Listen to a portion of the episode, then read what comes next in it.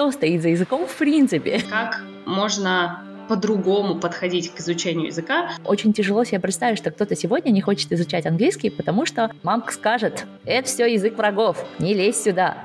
А ты им говоришь, но ведь это же всего лишь шаг к этому, да, это один из ступенек вот туда. Но мотивация все равно падает. Говорит, ну подождите, чтобы изучить язык, нужно сесть на попу и очень долго учить. Очень смеялись, конечно, когда вместо Петровича он сказал Петра Павлович, чтобы твой И что, у людей это работает? Вот просто это сделай, у людей работает. Ой, вы земляне, всем привет! Меня зовут Амина Мерсакиева. Это подкаст «Белка и стрелка», а я ученый физик в немецкой индустрии. И еще я полиглот. Я говорю и могу работать на русском, английском, немецком и шведском языках. Еще несколько языков просыпаются и засыпают в моей голове в зависимости от обстоятельств. Где-нибудь в глубинке Казахстана я удивляю саму себя приличным казахским. Недавно по работе мне нужно было решить один вопрос, который был задокументирован на французском, и это не стало проблемой. И вот теперь я решила изучить испанский. В сентябре 23 года я начинаю курс, годовой курс испанского языка в шведском университете. Почему испанский? Ну, во-первых, трое из моих коллег из Барселоны. У меня будет возможность практиковаться, не отходя от кассы. Во-вторых, часть нашего департамента находится в Испании. У меня будет возможность окунуться в среду, не беря лишний отпуск. Ну и, наконец, это будет шаг к моей детской мечте – говорить на всех языках ООН. К языкам ООН относятся сейчас русский, английский, французский, испанский, китайский и арабский. Освежить французский я сейчас не могу. Освоить китайский и арабский отложим это на пенсию, а вот испанский вполне себе мне по силам. И знаете, что интересно? Каждый раз, когда я учу языки, я слышу про какую-то мифическую предрасположенность к языкам. Это не так. Языки я учу усидчивостью и упорством. Чтобы выучить немецкий язык, мне потребовалось 9 месяцев, но я изучала его каждый день по 5-7 часов ежедневно. Это очень много времени. Часто я применяю научные открытия, а, чтобы осваивать новые знания по науке, делать это быстрее и эффективнее.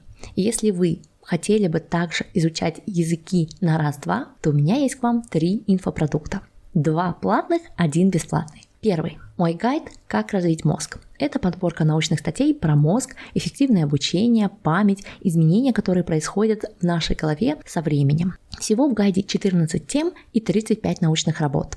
Краткая выжимка, которая позволит вам эффективнее использовать свои возможности. Второй это закрытый сторис, который стартует 4 сентября на тему «Как изучать языки». Мы будем говорить про изучение языков и билингвизм. Это тоже будет подборка научных работ. Она будет выходить 5 раз в неделю, 4 недели подряд. И вы сможете участвовать в ее составлении, задавать вопросы, уточнять, какие исследования кажутся вам неубедительными. В конце, по итогам сентября, будет составлен еще один гайд, и лично вам он будет предоставлен бесплатно. Все остальные смогут позже его купить. Ну и, наконец, этот подкаст. Это бесплатный инфопродукт, который поможет вам решить практические моменты в изучении языков. Моя гостья – преподаватель и психолог. Она учит людей языкам, и сегодня мы обсудим, какие психологические моменты мешают в изучении языков и как их преодолеть. Это 119 эпизод подкаста, и многие ученые, специалисты и врачи уже поделились своими знаниями бесплатно. Я надеюсь, что подкаст «Белка и стрелка» принес в вашу жизнь пользу, снизил тревожности и очеловечил тех, кто делает науку для для вас здесь и сейчас. Спасибо, что поддерживаете нас, оставляйте отзывы на Apple Podcast, ставите сердечки в Яндексе, Гугле, Spotify и на других платформах. Это очень вдохновляет. Раз в неделю я получаю имейл со всеми вот этими отзывами. Греет душу. И в дни, когда хочется опустить руки, вы, вы лично мне помогаете. А сейчас выходите на прогулку, одевайте наушники и дышите свежим воздухом и впитывайте новые знания. Мы начинаем. Дарья, здравствуйте. Здравствуйте, Амина. Расскажите, пожалуйста, моей аудитории, кто вы и почему вы можете говорить про психологию и изучение языков. Да, меня зовут э, Дарья Энгуард. Я родилась э, в Казахстане, и там же я училась э, на переводчика, на преподавателя английского языка. И дальше уже я преподавала э, английский, я преподавала его, начала преподавать в Казахстане. И затем я переехала во Францию, и преподавала французский здесь прошу прощения, английский. И э, я увидела такую закономерность, что людей стопорит не сам язык как таковой, а какие-то их истории, которые они себе рассказывают про этот язык. И так как мне всегда была интересна психология с 14 лет, но меня не пускали туда учиться, я, когда случился ковид и все стало более доступно онлайн, я пошла учиться на психолога. И, естественно, уже набрав какие-то инструменты э, и работу также с клиентами в терапии, я начала эти инструменты перекладывать также на изучение языка. Потому что, по сути, какие-то вот штучки, э, стоящие за изучением языка, они плюс-минус как и во всех остальных часто историях, похожи. И я, когда это видела и в Казахстане, и во Франции, то есть это универсальная, ну, для меня, да, скажем так, в моей жизни универсальная история, я начала как-то по-другому подходить к своим студентам и на, на эти истории смотреть, как можно по-другому подходить к изучению языка, чтобы это вот так не стопорило. И что это вообще такое за, за психология, да, что стоит за языком в принципе да, какие культурные аспекты. Вот, это, наверное, будет наш первый вопрос. Что стоит за языком в принципе? Какие культурные аспекты? И, наверное, мы ограничимся, да, мы в первую очередь говорим про английский язык для uh-huh. нашей русскоговорящей аудитории, для uh-huh. нашей, ну, французоговорящей аудитории у нас очень мало. Да, скорее всего. Знаете, это очень, кстати, интересная история, потому что э, если рассмотреть английский вообще в качестве какой-то исторической единицы, да, на территории, ну, постсоветских стран, да, где говорят на русском английском языке, то это какая-то история love-hate, да, то есть любовь или ненависть. И я бы сказала, что, допустим, в конце 90-х, начале 2000-х, если это было какая-то, о, английский классно, давайте будем расширяться, будет какой-то интересный мир, э, мир, дружба, жвачка, да, то есть и это английский казался каким-то вот таким инструментом коннекта, да, то есть связи с другим миром, а, развития, опять же, IT, компьютеры, когда начали появляться и вся эта история. А, то есть такой достаточно, казалось, да, язык прогресса. Mm-hmm.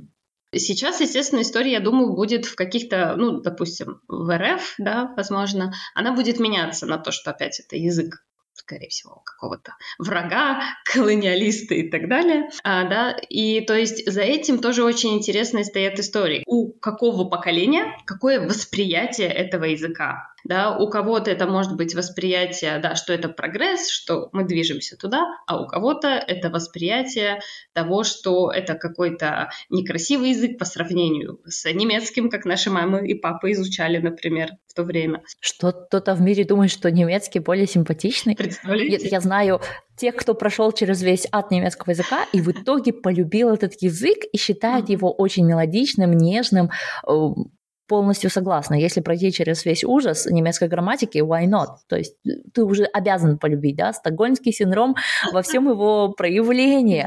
Но окей, Интересно, никогда об этом не думала. Не то, чтобы я считала немецкий или английский как-то особо красивыми mm-hmm. или, особо некрасивыми. Для меня они всегда имели более практическое значение, да, да, что это языки, которые стоит учить, если хочешь, чтобы твоя жизнь была лучше. Окей, значит, первое – это восприятие, mm-hmm. и это то, что меняется, и это то, что мотивирует общество в целом поощрять или не поощрять изучение языка. Да. Хорошо, но если мы говорим про современных людей, mm-hmm. помимо вот этой повестки, которая которая есть в обществе, все-таки есть интернет, да. который позволяет нам вести какую-то общую повестку. И английский язык, он все-таки язык всего, всея интернета, всего мира, да, то есть это вот франколингва, и угу. очень, очень тяжело себе представить, что кто-то сегодня не хочет изучать английский, потому что мамка скажет, это все язык врагов, не лезь сюда. Как так-то? Вы знаете, я встречалась с таким мнением, что ну а зачем его учить? да, это одна была история, что зачем его учить, и так все можно найти на русском языке. Ну, как бы это понятно, что это такое искажение, не все можно найти, да, на русском языке. И другая была история про то, что у людей включается то, что раз английский везде, и его как будто бы слишком много, а я такой маленький по сравнению с ним, как же я могу его одолеть? Лучше забить на это тогда все вообще дело и смотреть, опять-таки, чисто русскоязычные какие-то истории, или пусть английский будет фоном, да, знаете, это вот в том же э, Инстаграме есть какие-то рилзы, где показывают там, э, допустим, интервью каких-то звезд или из кино, и там уже идут такие хорошо сделанные русские субтитры. Uh-huh. То есть кажется, ну и зачем мне тогда английский, если все равно все переведено? То есть это вот такая история получается, что словно бы фоном есть мысль, что да, он мне нужен, так как он везде, и с другой стороны, а зачем он мне нужен, если можно все перевести? И вот и туда не хочется смотреть сразу, потому mm-hmm. что его слишком много, он слишком большой, его невозможно одолеть. И да, вот это я понимаю намного лучше, и для меня, по крайней мере, все языки, которые мне приходилось изучать, Угу. Если бы это было дело не ради чего-то, да, угу. то есть если я не выучу английский, то у меня не будет возможности получать образование. Угу. Тут хочешь или не хочешь, ты идешь. Угу. Если я не выучу немецкий, то я не смогу найти работу. Хочешь, не хочешь, идешь и учишь. Исключением был шведский язык. Его я учила из благодарности к Швеции, и, наверное, поэтому учила его дольше всего. Он реально у меня заняло 5 лет, прежде чем шведы со мной говорили на шведском. Вот. И Поэтому, наверное, что в языках, которые мне пришлось выучить достаточно быстро, как бы такого ступора не было. Uh-huh. Я кушала эти языки по кусочкам. То есть я не ела сразу всего слона, uh-huh. а лишь ела его bit by bit. Uh-huh. Mm. Окей. Okay. И что нужно сделать, а, чтобы исправить такой затык? Ну вот вы как раз это и сказали, bit by bit, то есть step by step. И а, очень часто то, с чем я встречаюсь, а, люди, допустим, приходят и, ну, опять, с кем я, допустим, работала именно в бизнес-английском, да, что вот в Казахстане, допустим, что здесь во Франции, а, и им говорят так, вот за три месяца тебе нужно уметь говорить э, там с индусами, да, которые на э, аутсорсе, да, и кем-то еще, и у них сразу такое кажется, за вот три месяца мне нужно вот такой огромный чанк, как-то его съесть хотя как бы головой они понимают, что его можно разделить, и вот то, что, чем мы сейчас занимаемся, мы его разделяем, но они смотрят не сюда, что я могу, что я за эту неделю могу сделать или за этот месяц. Они смотрят туда, что им нужно сделать и куда им нужно прийти. И поэтому вот здесь, когда они делают даже чуть-чуть, да, вот на, за эту неделю или за этот месяц, они это обесценивают. Говорит, это слишком мало, мне же вон туда нужно прийти. А что это я здесь? А ты им говоришь, ну ведь это же всего лишь шаг к этому. Да, это один из ступенек вот туда. Но мотивация все равно падает. Говорит, ну подождите, это все понятно. Это знаете как? Так мне же надо миллион заработать. Какие чити 100 тысяч, господи. да? То есть, и вот если сравнивать э, как бы с, с деньгами, да, это получается какая-то такая метафора. И они вроде бы идут, но со скрежетом, с хрустом. И там может еще включаться история про то, что мне должно быть легче которые они тоже себе рассказывают. Непонятно, кому они должны, с кем они подписывали этот договор, что им должно быть легче. В таком случае у них сразу включается ступор. И те, допустим... Это вот интересная такая мысль. Мне кажется, это так э, выходит из э, всего Инстаграма, да? Вот всем все дается так легко в Инстаграме, okay. потому что весь процесс монтажа, он как бы остается за кадром, да? да? И чтобы изучить язык, нужно сесть на попу и очень долго учить. Если вам в сторис показывают, как сидят на попе и долго учат языки, это совершенно-совершенно не инстаграмильно. На это вы не купитесь. На что вы купитесь? Так это на классные истории в течение месяца я выучу язык. Я раньше очень любила наблюдать за полиглотами, которые ставили такие эксперименты. Например, брали языки, в основном это были англоязычные полиглоты или там а, европейскоязычные полиглоты, да, у которых там, скажем, 5-10 европейских языков, которые как братья разлученные в детстве, и они брали, например, условный турецкий или условный какой-нибудь такой язык, для них далекий, uh-huh. но все же имеющий канву. То есть, например, между корейским и японским очевидно, что корейский учить намного легче, потому что этот язык основан на алфавите. Uh-huh. У него есть структура, и он намного проще поддается изучению нам с вами, потому что мы понимаем вот эти паттерны, да, мы mm-hmm. понимаем, как складываются слова из разных букв, да, у нас нет вот таких произношений, но мы понимаем, например, структуру, что вот глагол должен быть на таком месте, что есть спряжение у глаголов, что mm-hmm. есть вот э, такие-то склонения. То есть э, ты понимаешь общую логику, да, как нужно делать, и, соответственно, ты быстрее выучишь такой язык, чем японский или арабский, которые совершенно отличаются от общей канвы э, европейских языков. Да. Так как я взяла пример европейских языков, да. Вот. И вот, вот эти фокусы, они, конечно, лучше продаются. Но вы же не пойдете смотреть видео, как я год учила немецкий, а вы пойдете с радостью посмотреть, как я за неделю заговорила по-турецки. И вы такая, да ладно, это невозможно. Я посмотрю, чтобы просто доказать, что меня обманули. Да. Соответственно, просмотры будут выше, и люди такие, вау, человек смог, да, она там три предложения соединяет, но она их соединяет, а я год учил, и я всего пять предложений соединяю. А если бы посмотрели, во-первых, человек учил всю неделю и не ходил на работу, Угу. Он занимался только этим. Угу.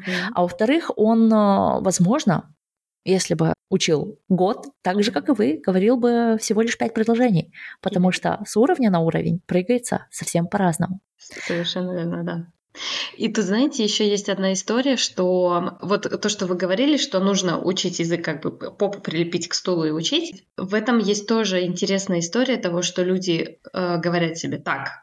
Ну, раз мне нужно сесть и прилепить попу, и это будет долго. Ну, во-первых, да, здесь может падать мотивация, и тогда зачем вообще к этому приступать? Долго, нудно и так далее. Здесь еще, конечно, зависит от уровня, да, и, как вы сказали, от языка, который вы хотите учить. Но если мы будем говорить про английский, который у нас, как мы говорим, он вообще в инфополе его очень много. Мы сейчас можем видеть в современном русском языке также очень много английских слов особенно у молодежи, да, вот этот вот краш и вот эти все истории, да, они еще больше как будто бы внедряют а, каких-то не просто, то есть когда мы мы были там, скажем, подростками, у нас английский был на уровне, скажем, вот компьютеризации.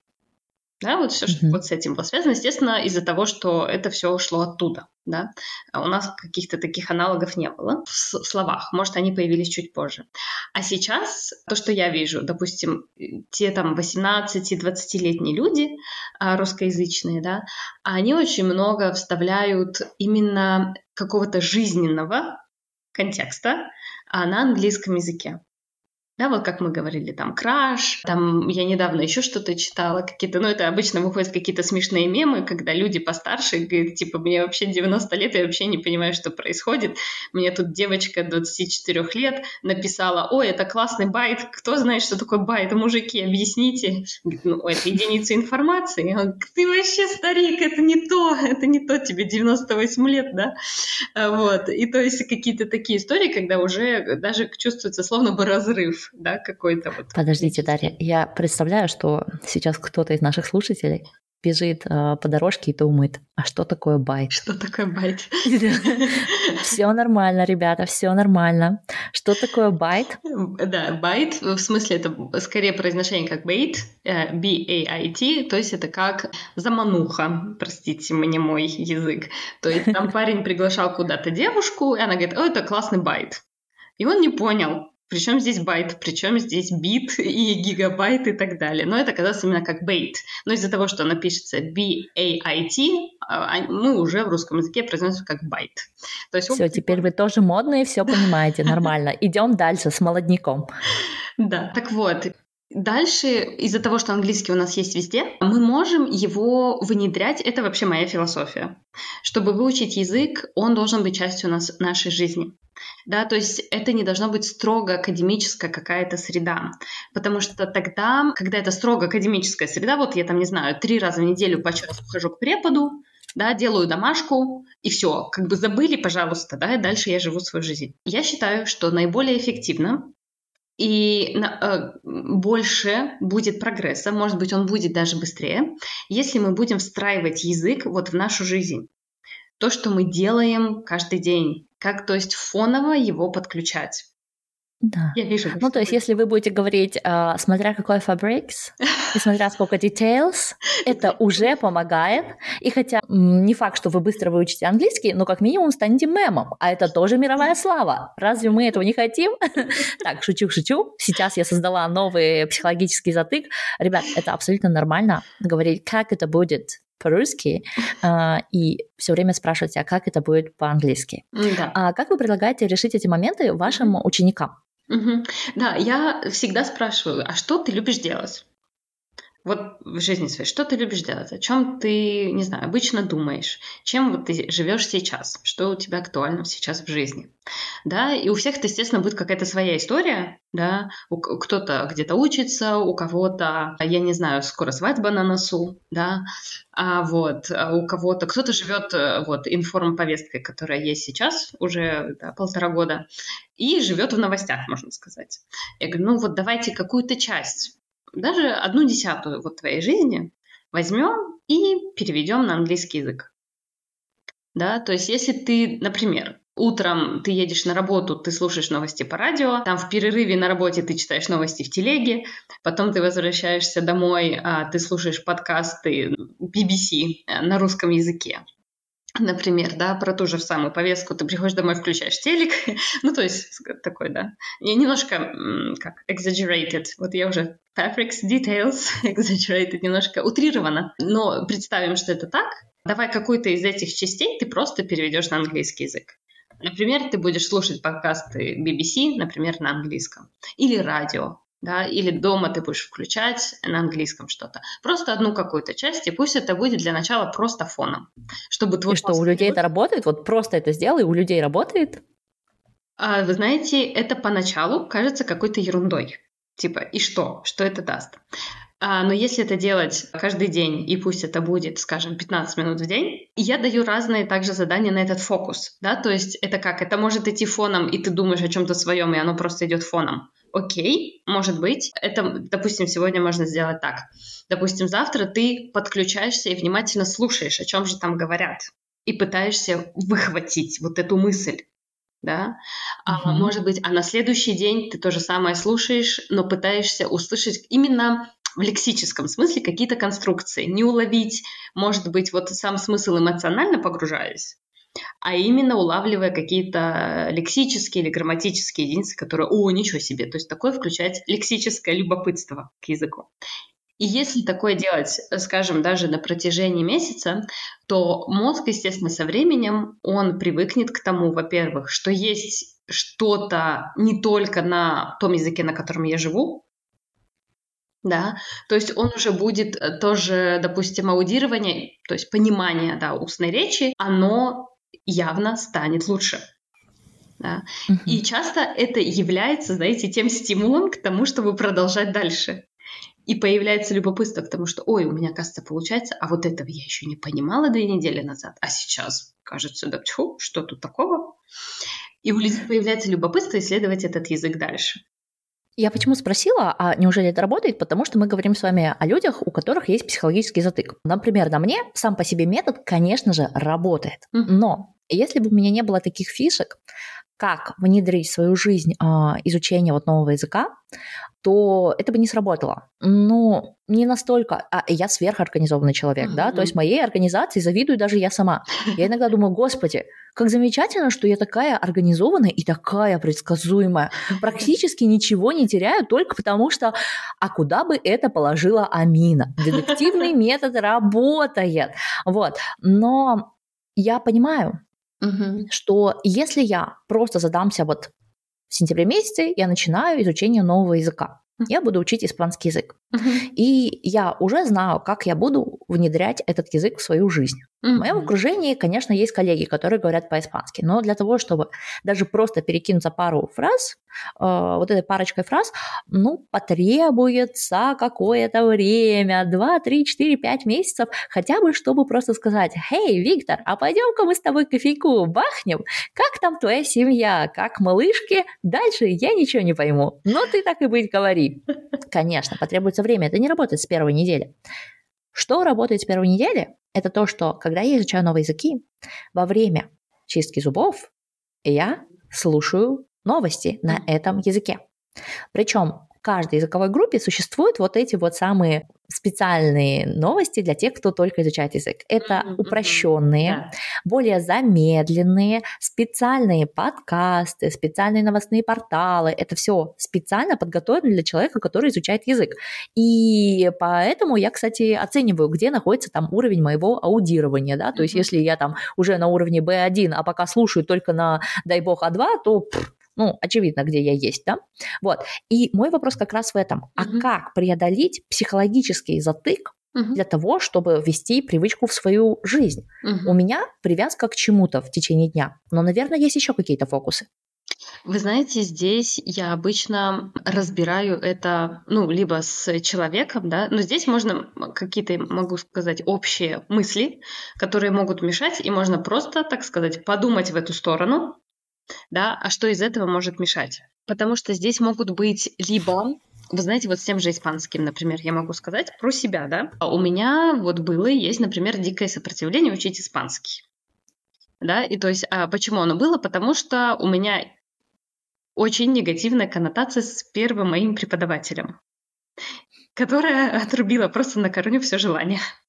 И теперь, когда я слышу испанский или что-то подобное, автоматически я даже не думаю про нее. Ее образ не встает в моей голове, но у меня всплывают все эти чувства, что я испытывала, что я три года на бакалавриате учила испанский с этой женщиной. И то есть здесь, я бы сказала, важно очень внимательное отношение к себе и к своим эмоциям, которые возникают, когда у нас либо всплывает вот этот язык, либо всплывает просто слово, да, допустим, испанский, или всплывает там слово английский, да, то есть, а что, что я чувствую вот прямо сейчас, да, есть ли у меня какое-то неприятное ощущение, ну, то есть, тот самый пресловутый mindfulness, да, или практики осознанности, как они говорят, когда мы внимательно поворачиваемся к себе и замедляемся, то есть останавливаемся и думаем, что я вот сейчас ощущаю у себя внутри а если у меня какое-то вот подергивание, такое неприятное, и с чем связано это подергивание? И дальше оно может быть связано либо с ограничивающими убеждениями, например, этого языка. Как я слышала про английский, например, ой, там что-то сопляжуйство какое-то, непонятно, что они говорят. Мама, мама, мама, мама. Вот знаете, такое. Естественно, человеку не хочется говорить так, как будто бы он живет сопли. Очаровательно. да. если, если бы они знали, как говорят о русском языке, это же ужас. Прямо я иногда думаю, что лучше уж сопли жевать, чем то, что приписывают русскому языку. Конечно. Особенно после февраля-то. Но что поделать? Эм, да, люди со стороны представляют себе какие-то их фантазии, да? Именно. есть... Именно. Да, это их восприятие. Русский язык – это прекрасный язык. Мне лично Конечно. он очень нравится. Я рада, что он первый, потому что выучить такой язык э, добровольно, мне кажется, надо медаль выдавать. Там, типа, сдал русский, получи сразу медаль за мужество, за мужество вхождения в русскоязычную среду. вот. Я согласна, согласна. У меня Непростой язык. учил русский язык. Он учил его, кстати, в Казахстане, в Южном Сочувствуем ему искренне. Не потому, что он учил в Казахстане. Абсолютно э, ничего плохо против в казахстанской школе, не хочу здесь сказать. Я уверена, в Казахстане прекрасные учителя. Просто русский язык сам по себе это большая боль. И я не понимала этого, пока не, не столкнулась с людьми, изучающими русский язык. Я изучала шведский, и у меня был тандем-партнер. Uh-huh. И мы встречались там раз в неделю и просто говорили по полчаса на шведском или по полчаса на русском, чисто uh-huh. попрактиковать язык.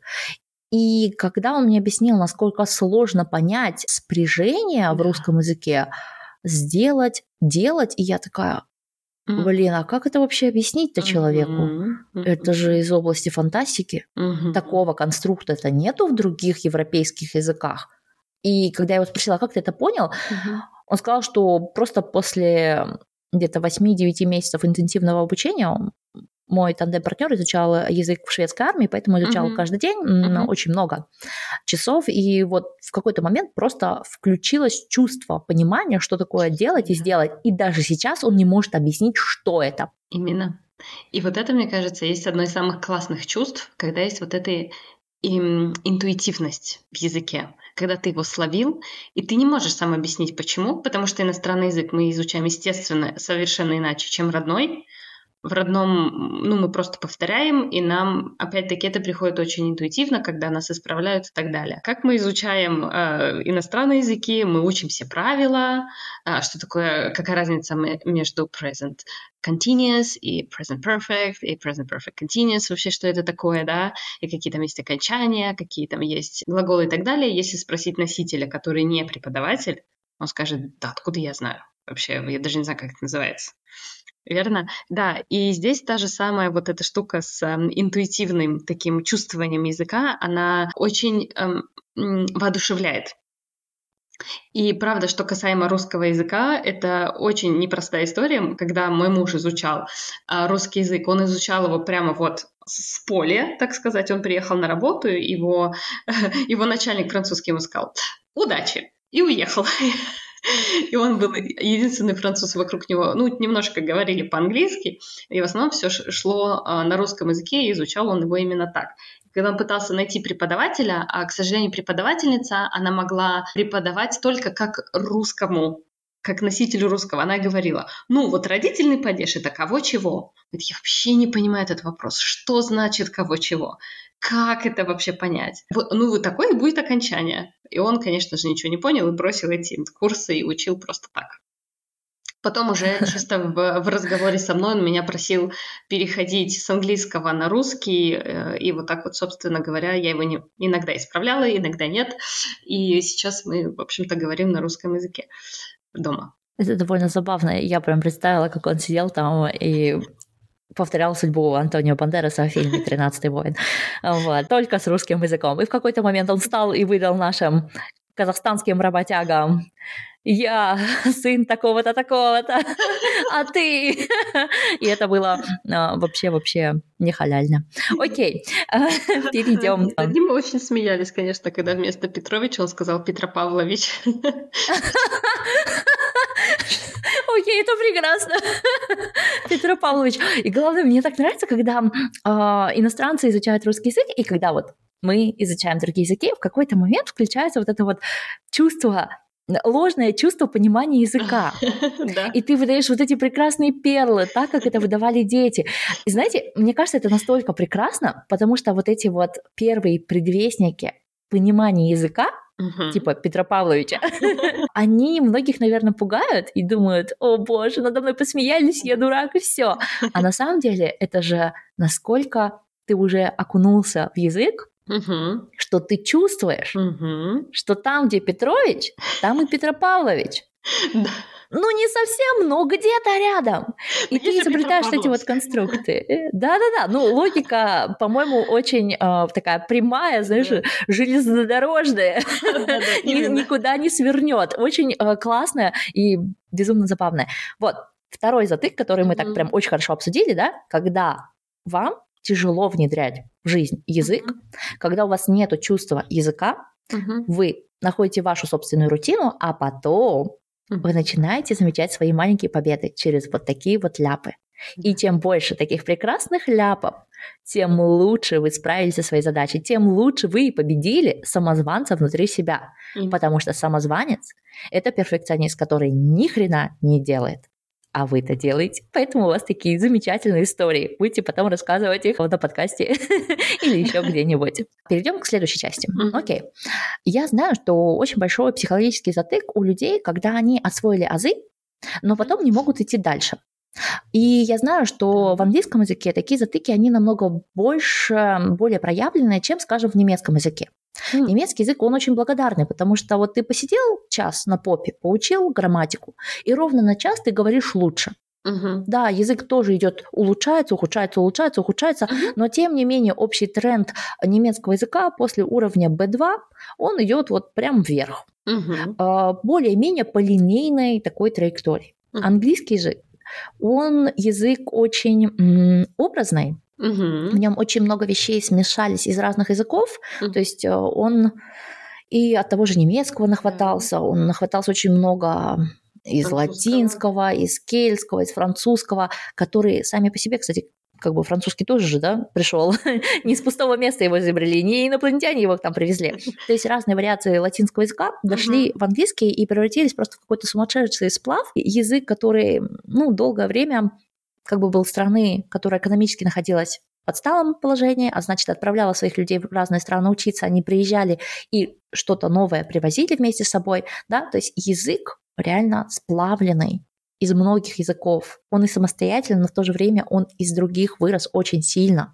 И это прекрасно, в этом его сила. Uh-huh. Тем не менее, это делает его очень нелинейным в uh-huh. изучении. Uh-huh. Очень легко в английском языке прийти от London is the capital of Great Britain uh-huh. до реально такого нормального разговора can I buy two coffees mm-hmm. или там would you like to have a drink что-то меня прям на тему выпивки понесло но Смысл такой, что маленький small talk вы сможете довольно быстро освоить. Uh-huh. Зато потом выйти на уровень, давай обсудим с тобой э, новый фильм Оппенгеймера, uh-huh. Оппенгеймер только с точки зрения науки uh-huh. или геополитики, вот тут у нас с вами будет затык, потому что от уровня «хочу два кофе» до уровня Оппенгеймер вот такой-то, такой-то фильм, это очень большая пропасть, и она совершенно нелинейная, и совершенно страшно входить вот в это болото улучшения своего языка.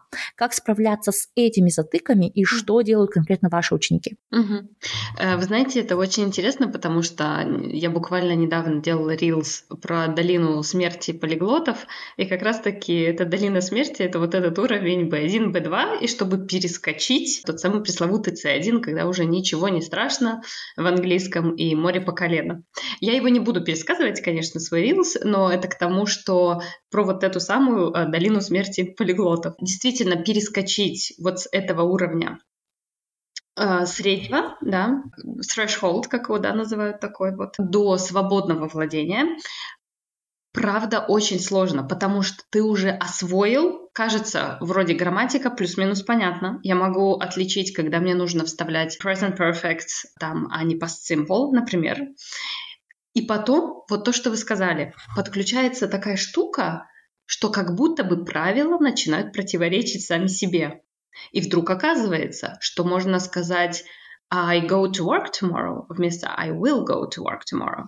Да? То есть, оказывается, можно и в present simple это сказать, потому что... А почему? А потому что это факт когда мы говорим факты, мы используем present simple. И тогда начинается взрыв мозга. И это кажется слишком сложной историей, слишком сложными переплетениями в языке. И есть ощущение, что нужно словно бы заново учить язык и заново искать эти правила. И вроде бы ты шел линейно-линейно, казалось, и тут бах, и какой-то обрыв. И непонятно, как через этот обрыв перескочить, да, ну вот то, то, что вы говорили.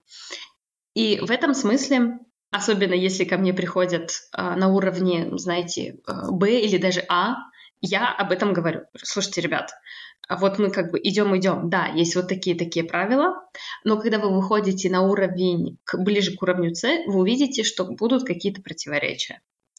И от этого может возникать очень много фрустраций. Да, то есть я это проговариваю. И когда человек до этого доходит, я говорю, смотри, вот это та самая фрустрация, она тебя здесь ждала, и вот она, и это нормально. Давай ее обнимем и с тобой пойдем дальше.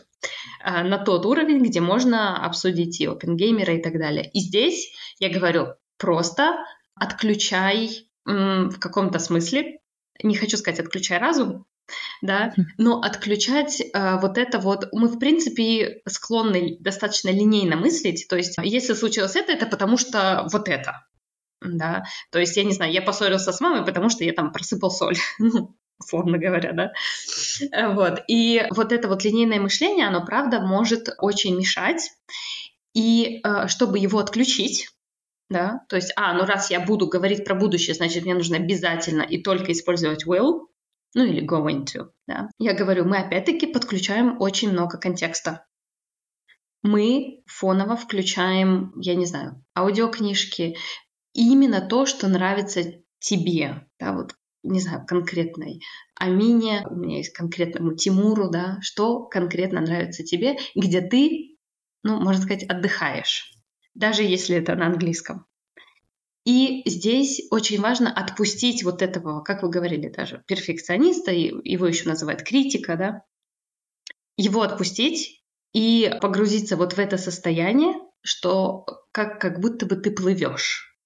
Ты плывешь в этом языке, ты ловишь это состояние, что ты в нем реально плаваешь, но в хорошем смысле плаваешь, не в смысле, ой, я плаваю в этой теме, я ничего не понимаю. Как ты его обнимаешь, как объемным таким берешь. И после этого, после это такое, знаете, просто переключение, переключение внимания, переключение фокуса, переключение мышления. Вот здесь самое важное, вот в, на этом уровне, не начать усерднее его учить или усерднее его понимать, а наоборот расслабиться и отпустить вот этот. То, что мы все делали до этого, да, нужно было напрягаться, нужно было понимать, нужно было учить правила. В какой-то момент, когда начинается вот эта фрустрация, да почему же здесь же вот было так? Стоп. Фрустрация нормально, расслабляемся и просто идем дальше.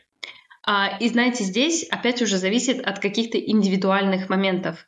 А, знаете, кому-то нужно гораздо больше поддержки.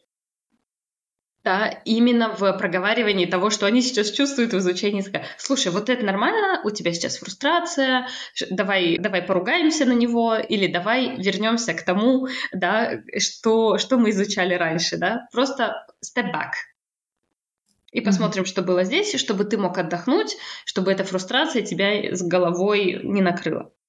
Или же, а, если человеку нормально, мы, я говорю, ну давай тогда посмотрим, допустим, какое-то интервью, которое вот максимально unabridged. Вот то, что вы говорили, да, вот есть э, вот эти специальные новости, специальные подкасты и так далее, которые, их называются abridged, да, которые корректируют под уровень. А есть э, те там и аудиокниги и так далее, unabridged, и тогда мы переходим туда и просто без привязки своим мыслям просто смотрим. Вот реально просто смотрим, просто впитываем, и все. Но здесь, опять-таки, зависит уже от конкретного человека. Что ему, mm-hmm. что в его истории было, что ему сможет помочь, его от, так сказать, от его конституции. Да. Ну, это, наверное, в психологии самая главная проблема, что нет уникального решения. И поэтому языки, конечно же, имеют уровни, да. То есть, если мы с вами говорим на уровне C1, C2, то uh-huh. у нас с вами примерно одинаковый уровень, но пришли мы к нему совершенно разными путями. И, конечно же, мой C1, мой вокабуляр, э, мои любимые фразы, мои любимые конструкты, они будут отличаться от ваших, дорогие слушатели, и это абсолютно нормально, Конечно. потому что важно где-то вот это вот 80%, в которых мы с вами можем друг друга понять. Да, я не использую вот такой конструкт в немецком языке, но я использую такой. Вы используете наоборот, и при этом мы знаем, мы оба понимаем, что это за конструкт, что он себе несет как эмоционально, так и информационно, и это делает э, нас как бы людьми на одном языке вне зависимости, да, что, блин, а вот это слово я так и не знаю, ух. Ну, да, вот. и вот именно эта мысль тоже может демотивировать. Я говорю, именно и на русском языке мы тоже говорим по-разному, и мы тоже используем разные словечки, может быть, даже иногда разные конструкции. И наш другой язык, он может быть либо похожим, на то, как мы говорим mm-hmm. на родном языке, какие-то конструкции. Может быть вообще другим, потому что тут может подключаться словно бы другая, ну, субличность, что ли да, и я не люблю такую расчлененку, да, личности, но это имеет место быть, правда. Что мне еще нравится в языке, в изучении другого языка, мы можем подключать то, что у нас не выражено в русском, например. И мы можем это выражать другим языком. И выражать себя на другом языке, другую часть себя, которая может спать. Mm-hmm. Это, кстати, очень классная вещь. У меня сейчас вот в сентябре этот mm-hmm. эпизод по плану должен выйти в начале сентября. Mm-hmm. А, в идут в закрытых сторис исследования про языки. Mm-hmm. И одно из таких исследований, оно как раз говорит о том, как мы относимся к стрессу, mm-hmm. как мы относимся к разным вещам на разных языках. Mm-hmm. И, соответственно, принимать решения на разных языках, на иностранных языках, чаще бывает проще. Только потому, что мы там немножко другая персона. Да. Персона, не отягощенная теми тревожностями, которые есть в нашем родном языке. Именно. Если вам интересны такие исследования, то в инфобоксе будет информация, вы сможете побольше про это почитать. А я надеюсь, что мы сегодня помогли вам справиться хотя бы с несколькими психологическими затыками.